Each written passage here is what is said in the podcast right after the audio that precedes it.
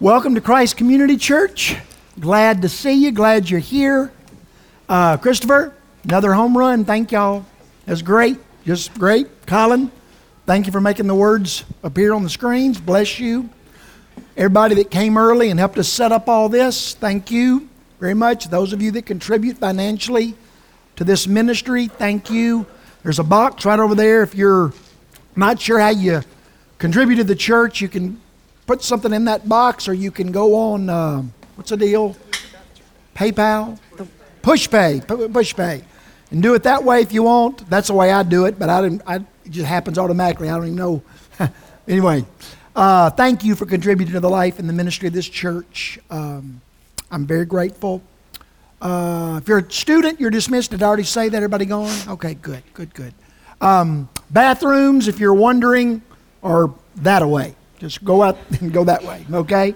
Anything else I'm forgetting, spouse? I have no uh, idea. Oh, yeah. Thursday, last Thursday night was supposed to be our first Thursday night Bible study and prayer time at our house. It was. And um,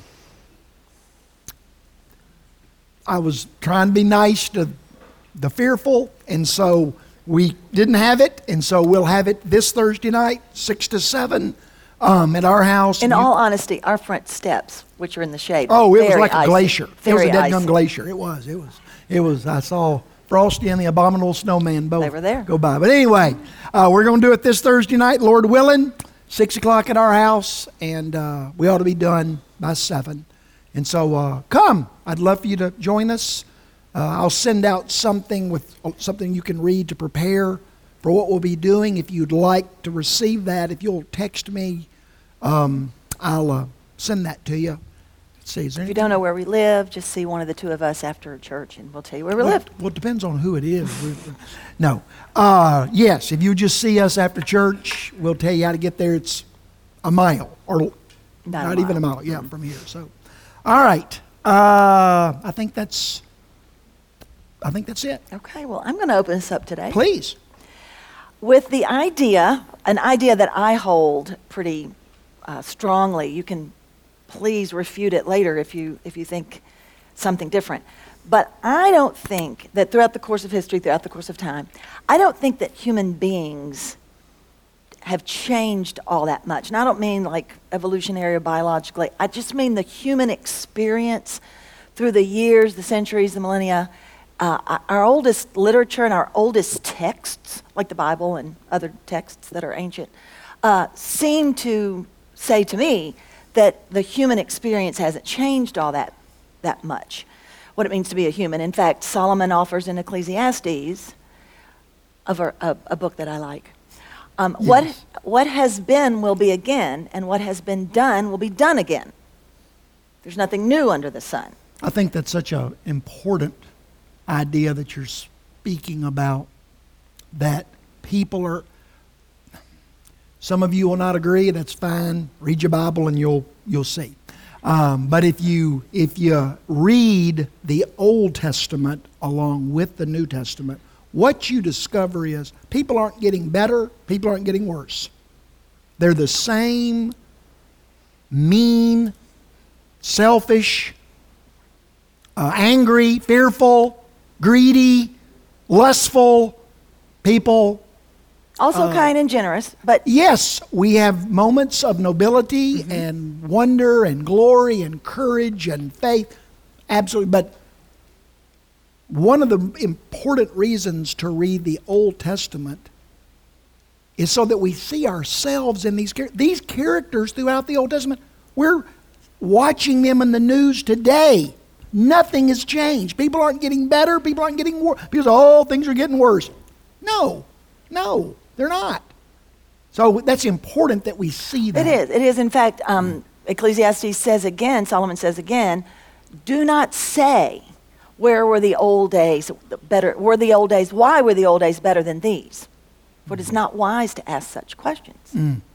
Uh, times don't change much. Tribe kills tribe, brother kills brother. It, it's, these are our oldest stories, and to Larry's point, our most current ones as well. It's the same stories. And the same questions are asked over and over. I teach literature, you might know. Hamlet says he wants to know, what is man? He asks it throughout the entire play. What he's asking is, how do I choose to be here? How do I live here? What are my choices about being here? Mm. Steinbeck puts it this way What's man's story about? What are we doing? He asks. Um, Dostoevsky, what sort of man am I? That's what he asks. Like, what am I choosing to be? Not who I am, what am I choosing? What sort of person am I uh, choosing coming. to be? Yeah. yeah, yeah, yeah. yeah. And even Nicodemus says, it's active, right? What must I do to be saved? Um, here's the, we're gonna, I'm going to talk about humility today. How about that? And this is where a, a choice can be made between, uh, often, daily, minutely, hmm. between pride and humility. Because see what our forefather Cain said is this. He said, when God approached him, Why did you kill your brother? Why did you do what you did? Whatever it is. He said, Am I my brother's keeper? Am I responsible for you and you and you? And the gospel resounds with the answer to this question yes. Yes, yes. You are responsible, but he doesn't he doesn't like that. It's the question of Adam and Eve, we inherited this mm. from them. This, we inherited the, the Christ line through God and grace. And from Adam and Eve, we, and humility. And from Adam and Eve, we inherited pride. Because when God said, don't eat of this, they said, basically, don't tell me what to do. You can't tell me what to do. It's what a, a two year old says. You can't mm. tell me what to do. You mm. can't tell me what to eat and what not to eat. You can't tell me how to drive. You know, you when you that. said, when you quoted that verse from Genesis where Cain says, Am I my brother's keeper? Am I responsible for my brother? It just hit me. Thank you. What $50,000 grad school couldn't do. Thank you. Um, people are always asking the same question. Questions never change. People don't change, questions don't change. The real questions, because isn't that the very question that the Pharisees asked Jesus? Who is my neighbor? Who is my brother? And Jesus had a very different answer than what they expected or wanted. Who is my neighbor? Who is, am I my brother's keeper? Jesus would say, Yes, you are. And he's not talking about the folks that we invite to family reunions, which are hard enough. Well, actually, they're harder. But anyway, no. Uh, he, the circle is much broader in the eyes of God. So thank you. So you've heard me, if you've been around me much, you've heard me talk about the book, The Brothers Karamazov, which is a book I love. And in it, there's a woman who comes to her priest, her, the father, and she says her, her daughter is sick and not getting well, and she's sad about that. And so she, as one would be, and she comes to her priest and she says to the father, um, I've lost my faith. I'm upset about this daughter being sick, and I, have lost my, my faith. What do I need to do to get my faith back? And his answer is remarkable. His answer is love your neighbor as yourself. And Dostoevsky goes on, the, the writer goes on to talk about two different types of action, two different types of love in this book. L- active love, which I'm getting to in a second, and love in dreams. Those are his words. Mm. Love in dreams. Um, today we're going to talk about active love. Here's how Tolstoy. All right, wait a minute. Before you move it. on. Okay, okay. I want to make sure I understood what you just said. I've got more to say about active love. Well, I know that. But what you quoted earlier, just a minute ago, was that if I'm struggling to have faith, Dostoevsky would say that the way to create fresh, strong faith in my life is by actively loving, engaging. It's exactly what he said. Versus that what my experience with you and thousands of others is that when my faith is shaky, weak, I'm struggling. What I want to do is withdraw. I want to hide, not engage. But what he's saying is that when my faith is weakest, or when I'm searching for fresh faith, that's when I ought to charge into the lives of other people. He, and, and she's going to address that too. Yes, he okay. says to her, to the woman, to get your faith back, you should actively love your neighbor.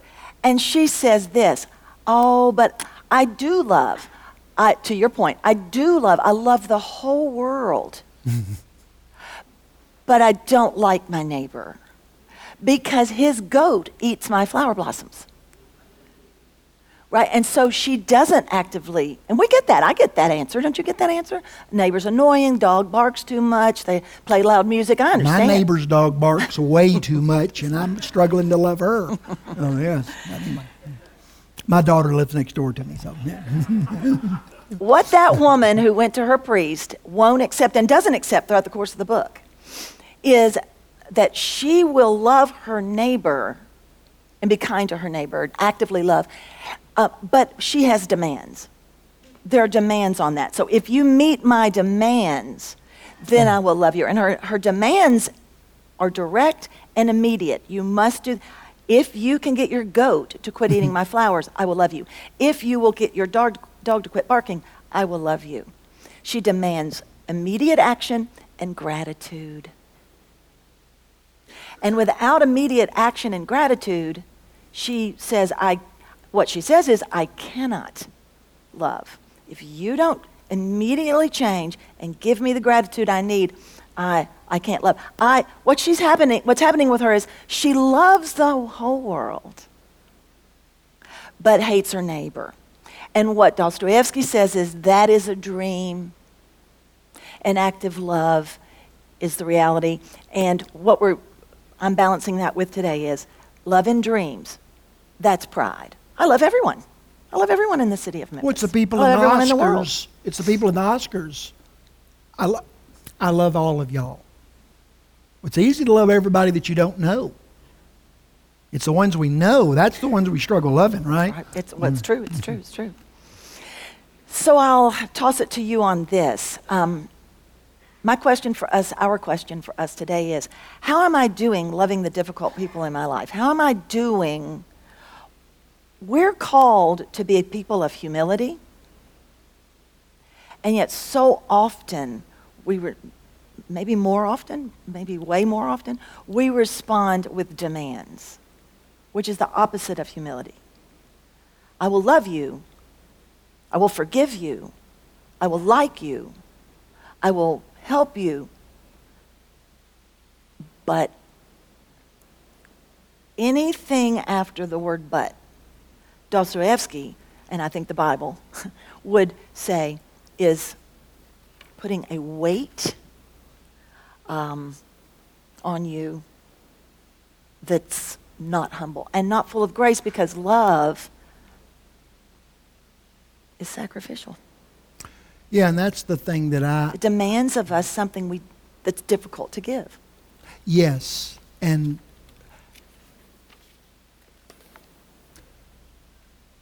The reason us learning to respond to life and people with humility, the reason that's so important, this isn't just some nice little Bible talk about we ought to be more humble.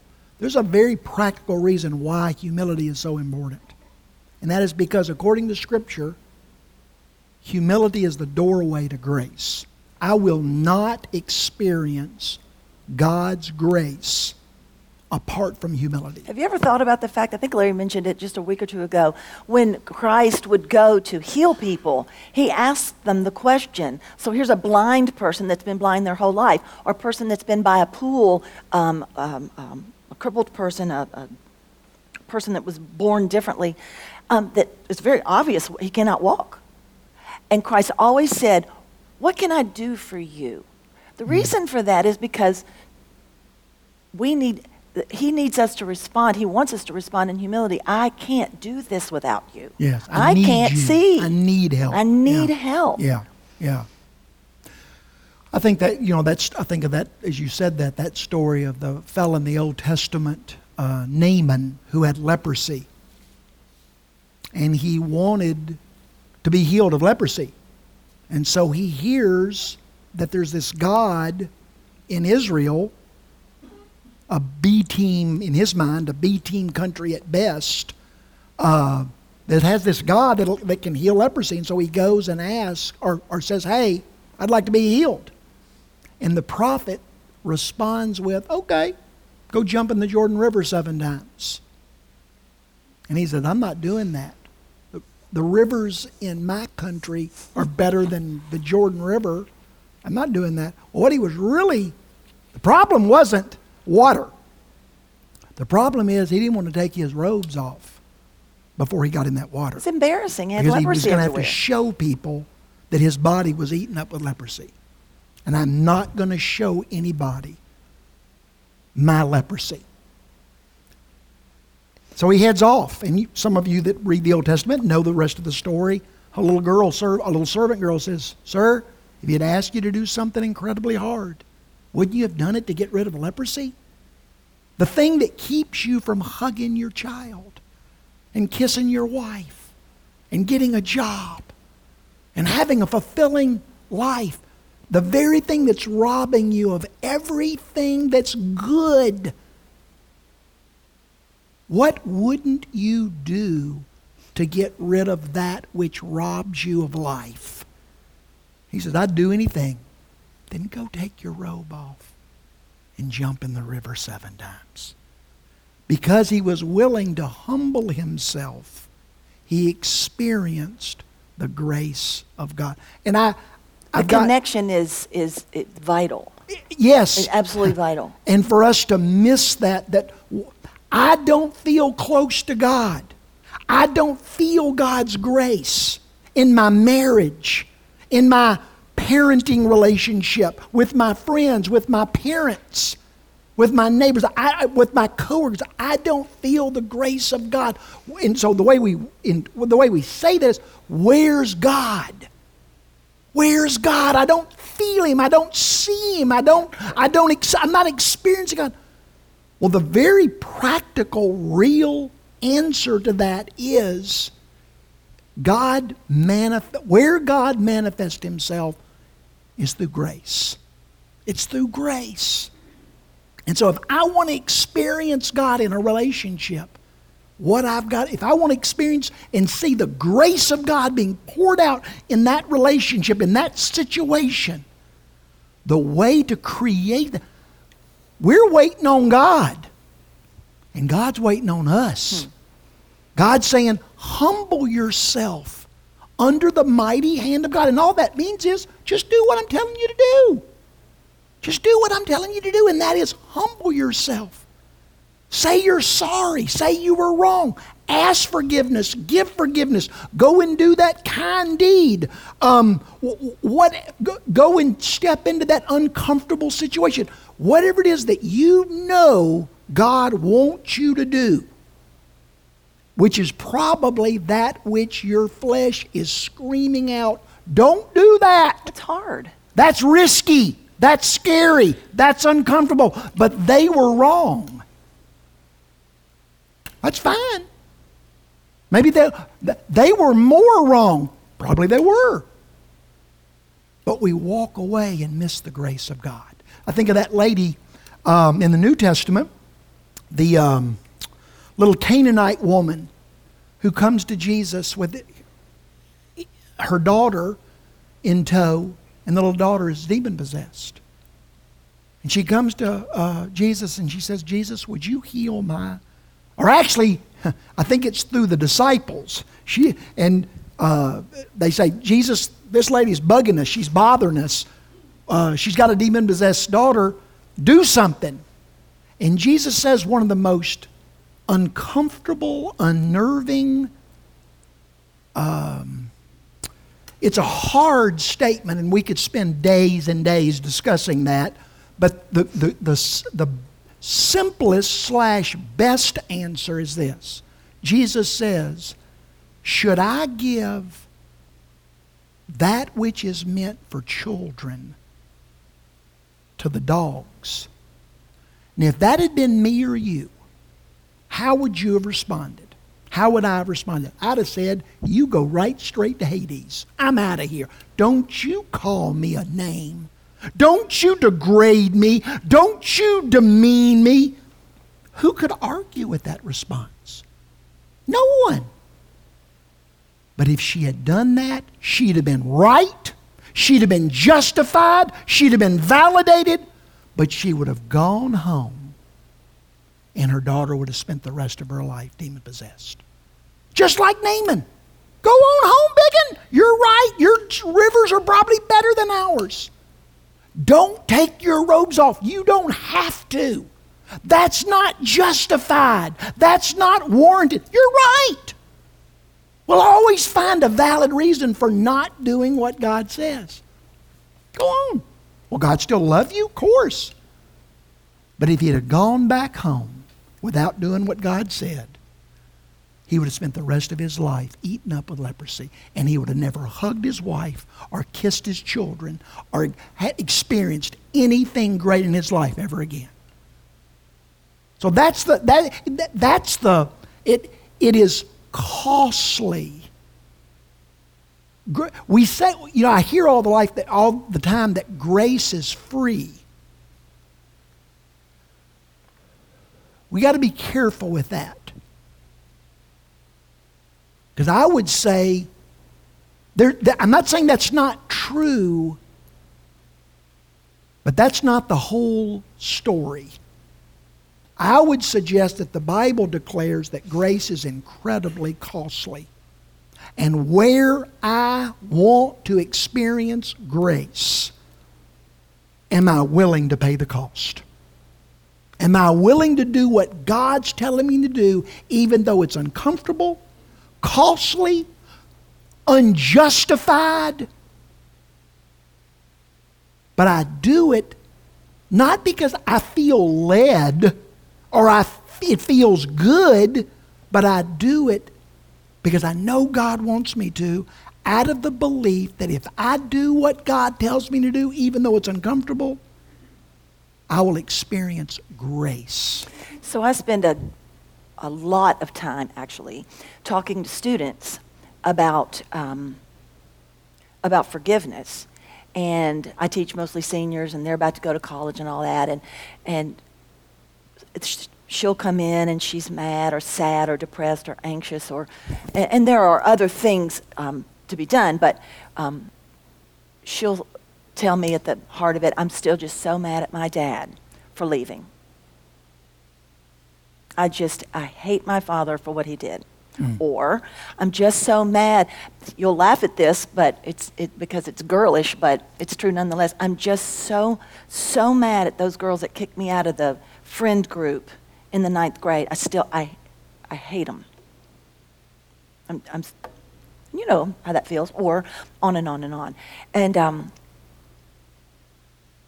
I will mention to them that forgiveness is such a hard word to define, but to that, that humility can set that down. Humility can set that down and not hate you anymore. Mm. And then you, the, but what they want, you see, is what we all want. That's so hard to do because I want justice. I want justice. I want my dad. He left, not me. Mm-hmm. He should come back and apologize to me. What? But that's probably not going to happen. So are you going to be 65 years old and still mad at death? Maybe. But here's what Tolstoy says about it. Mm. Tolstoy says this about this active pursuit of love that only comes through humility. He says, Everyone thinks and dreams of changing the world, but no one thinks of changing himself. That could almost be in the Bible. Well, it is in the Bible in principle. Makes me think of uh, one of my heroes that I read quite a bunch of, G.K. Chesterton. And um, he was a newspaper man in London.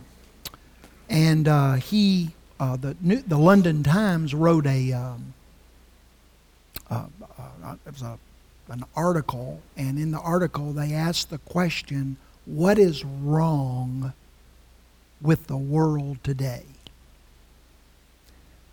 And they asked people to write back in answers. What is wrong with the world today? G.K. Chesterton, who's one of the most brilliant minds of his generation, wrote back this Dear sirs, I am sincerely G.K. Chesterton. What's wrong with the world? I am. Not other not you or you. I am. And when we can see that, when we can see that that my response to the disappointments and the pains and the wrongs and the wounds of life which no one is exempt from. We yes, know this.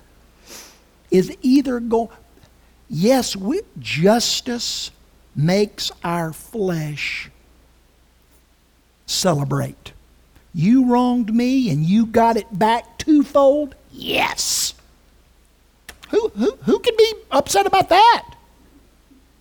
Only problem is you miss God's grace.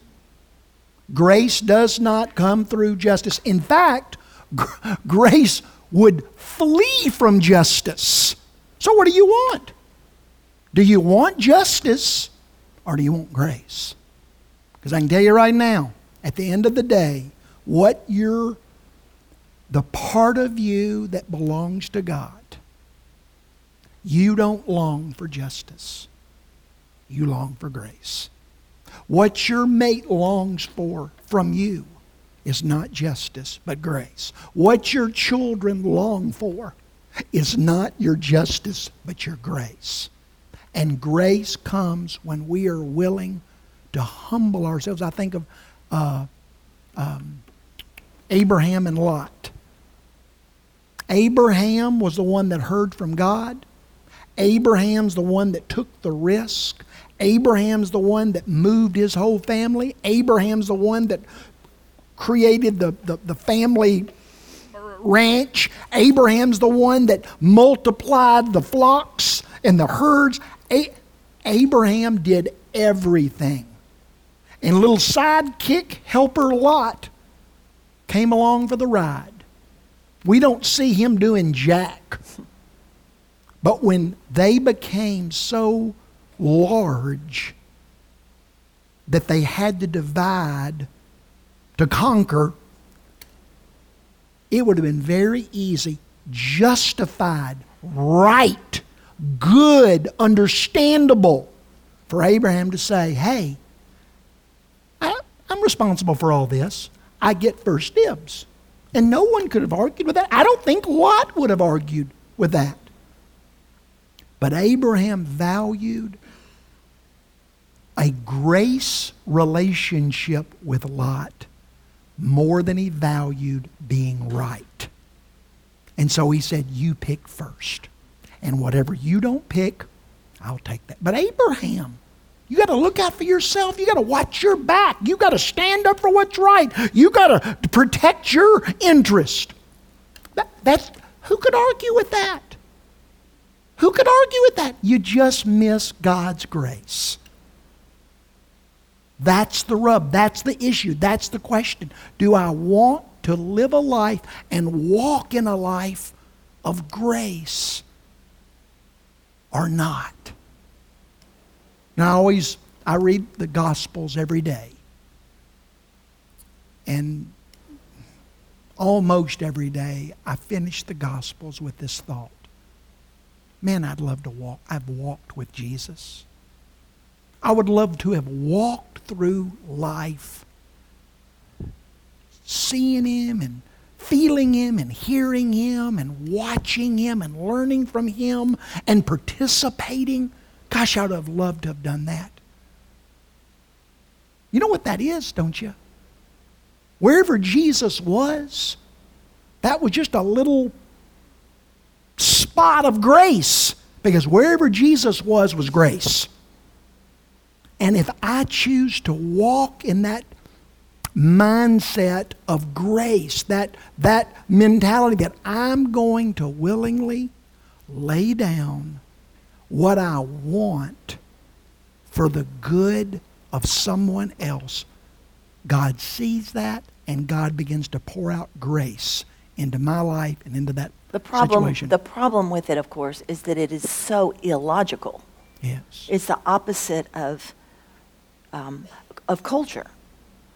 Of our culture. Of, of a lot, most cultures, maybe all, I don't know. It's human nature, right? Who, to- who thinks who would think that it, would turn the other cheek, go the second mile?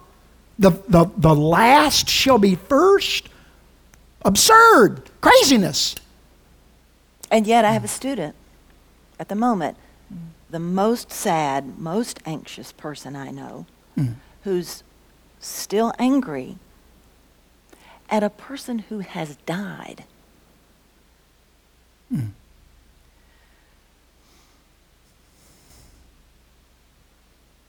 And she's 17 years old. And, and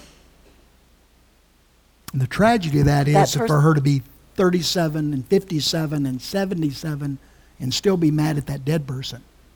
And without humility that brings grace into her life, without accept forgiving something that hmm. can absolutely cannot be reciprocated, is beyond logic. I understand that. But she is a, she's miserable. And to your point, I hope she doesn't come to the 50th, re- well, if she comes to the 50th reunion, I won't be there. But if I hope she doesn't come to the 20 year reunion and um, still miserable. But she probably will if she doesn't understand mm. and accept the mm. fact that she can move in humility that leads towards grace, Yes. even in an unfixable situation. And she will win. Mm. She will glory. Yes, she, she will win. That's that God wants us to win. That's the whole point of this lesson. Not, God's not saying, "Oh, I want your life, oh, your big picture life to be a life of losing." He wants our lives to be a, to be lives of winning. But in God's economy, we win not by beating people, but by yielding and putting their best first. There, there. But I want you to tell that story before Okay. we run out of Okay. time. That's that's important. That's the whole, but most important thing for me today. But I just want to. There's two different times, one in James and one in First Peter, where the Bible. I'm summarizing, but basically this is what it says. James and Peter both say, "Put on humility, like you would a coat." Not wait for humility or let humility fall down on you like some kind of a, I don't even know what it would be. Put on humility. It's Here- active love. I, and you see, I love what you read at the beginning. How do you put on humility? What I want, God, make me humble. God, make me humble. What I'm learning from you today, and I mean that sincerely, what I'm, what I'm learning from you today is the way I put on humility is by actively, sacrificially putting other people's well being, their good, first, in spite of what I want. And if I do that, I will experience the grace of God. And then in both verses, in 1 Peter and in James, it says something very significant to me. It says, You ought to do this, and I ought to do this. We ought to put on the grace of God. Why? Because God is opposed to the proud. You know, if you watch CNN or Fox News, boy, I hear about all kind of things God's opposed to. He's opposed to that group, and he's opposed to this group, and he's opposed to Russia, and he's opposed to China, and he's opposed to the, the police, and he's ch- opposed to the, the, the opposite of the police. What I don't even know how, how that all lines up. But he's, a, he's opposed to the Republicans, he's opposed to the Democrats, he's opposed to the rich, he's opposed. I hear all kind of things God's opposed to. But James and Peter tell me that you know who God's opposed to? Me. Oh, but God's for us. Who can be against us? That's another facet. I'm not, yay. I'm not denying that, yay. But James and Peter both say, put on humility, for God is opposed to the proud. How many of us go through life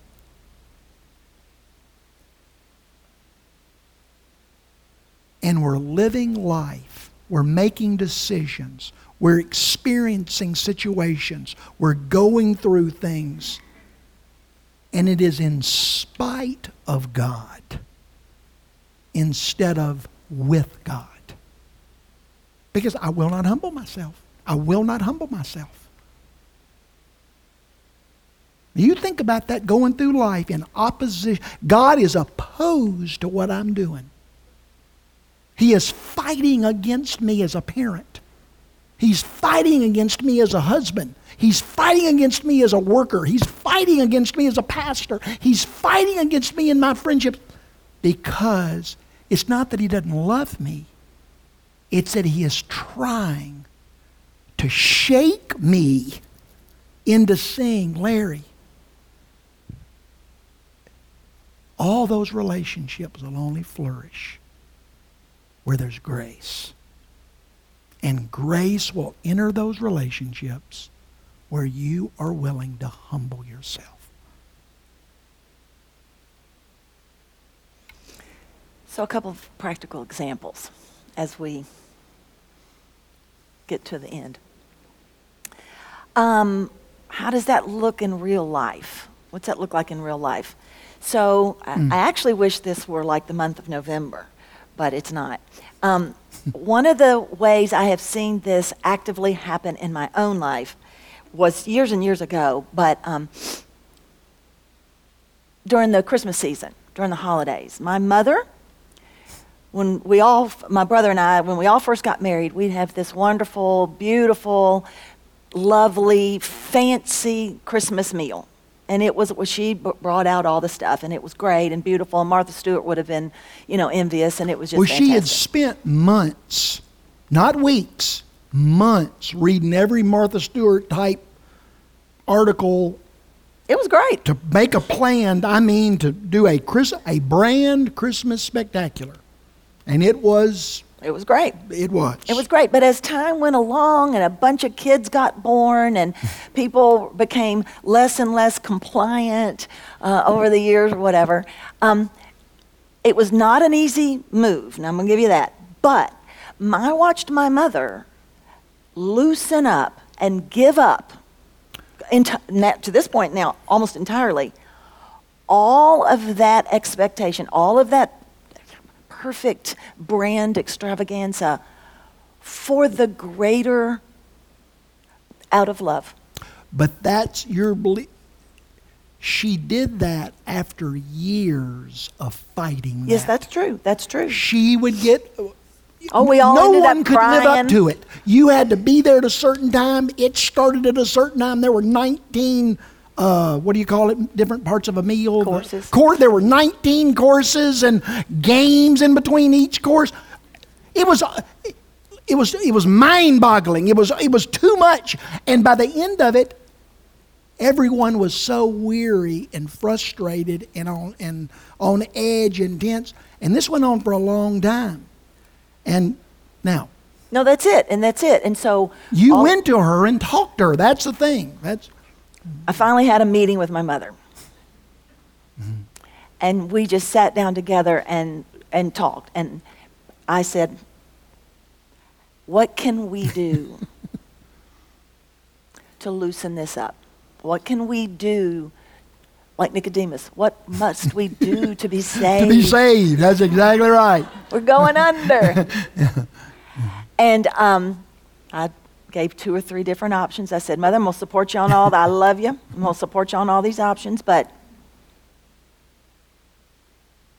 option number three is mm-hmm. maybe we should loosen up. make things more flexible, not Make times so rigid. more Yeah, yeah. flexible. And it would have been so easy for your mom, who had spent thousands of hours, I'm not exaggerating, thousands of hours, and her dad had spent mountains of money and energy and time. It could have been very easy for your mom to say, you know what? We're doing all this. Y'all are the beneficiaries of all this. We're doing all the work. We're spending all the money. You be thankful. You be grateful. You show up with a smile on your face and get in line and march to the beat of the drummer, and everybody better get a happy smile on their face and enjoy this. And that, to be quite honest with you, I, I've got the best mother in law in the world and I adore her. But that is her personality. That's a great point. Humility. I, I thought of that earlier. Because humility is, was not a, It's her strong suit, okay? Humility is not a personality trait. Exactly right. It is a choice. It's a choice to alter one's behavior. But because she, and I'll be honest with you, I was not, ex, I was not expecting the best. I thought that meeting was going to go south, and it was not going to go good. And you know, I, but Sherry walked, came home, and I said, "How'd it go?" She goes, "You won't believe it. It was incredible." Nanny responded with humility, and she said, "I see what you're saying. I will listen to you. I'm going to make the." And she, I don't mean she made a few little old minor uh, incidental changes. She made huge sacrificial changes for the good of the group. Now she's got 22 people, There's a bunch of people. 22 people who wouldn't miss this. She changed dates. You can't imagine how she changed it. And because she was, she was willing to not cling to it, she laid it down and she now has experienced, along with the rest of her family, the grace of God. Yeah. I just think that's an, an amazing deal. Do we have time for one more? Please. One more, and then I'll be done. A long time ago, uh, we, I had a very difficult experience in a church that we were a part of. And it was very hard, and um, hard on me, hard on us, hard, just, it was a, a terrible experience. Think of a terrible experience you've had. We've all had them. Well, I had one. And one of the persons who made this very difficult for me, there, no, let me say it like this. There was a person, a number of persons, but one, who made this very, very difficult for me. So that's it.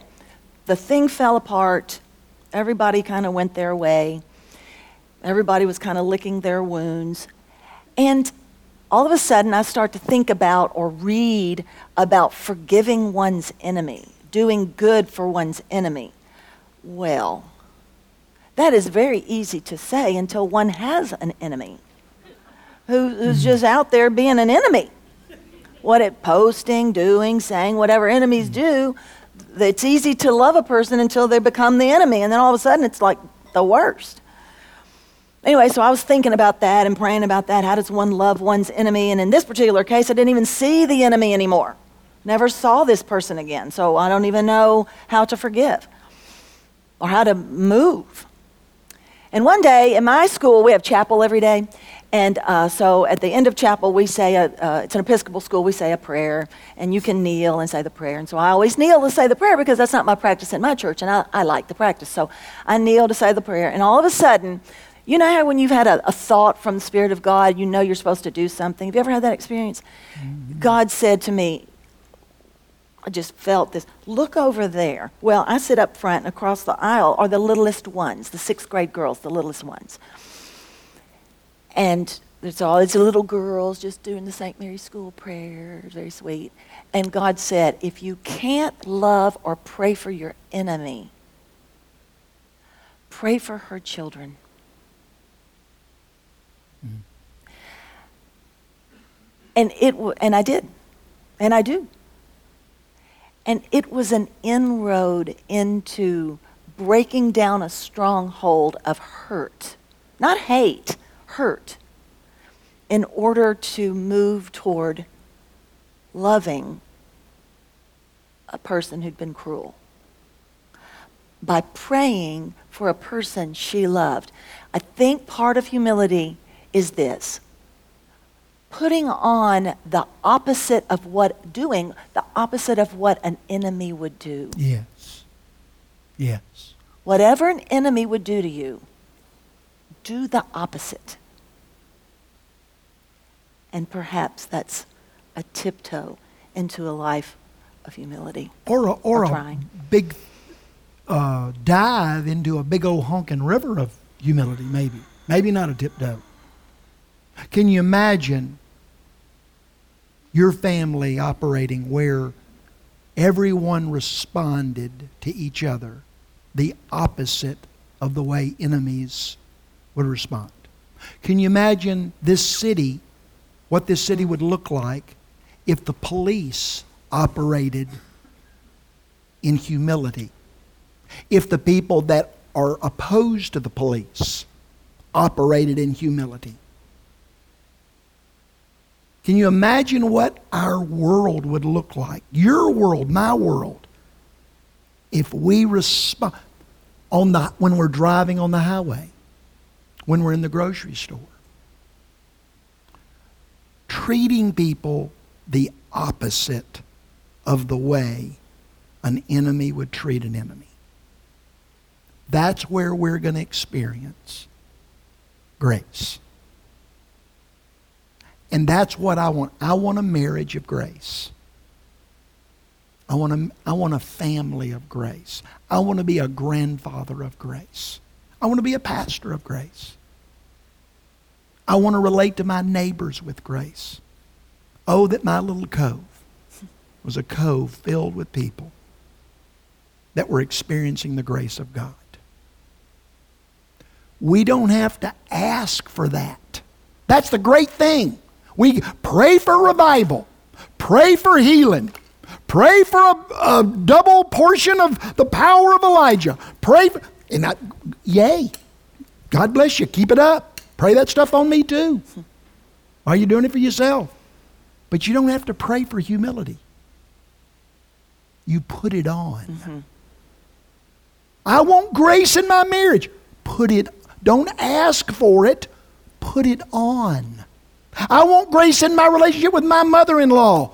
Put it on. Don't pray for it. Such a powerful concept. We're to put on humility because it's the doorway through which we experience the grace of God.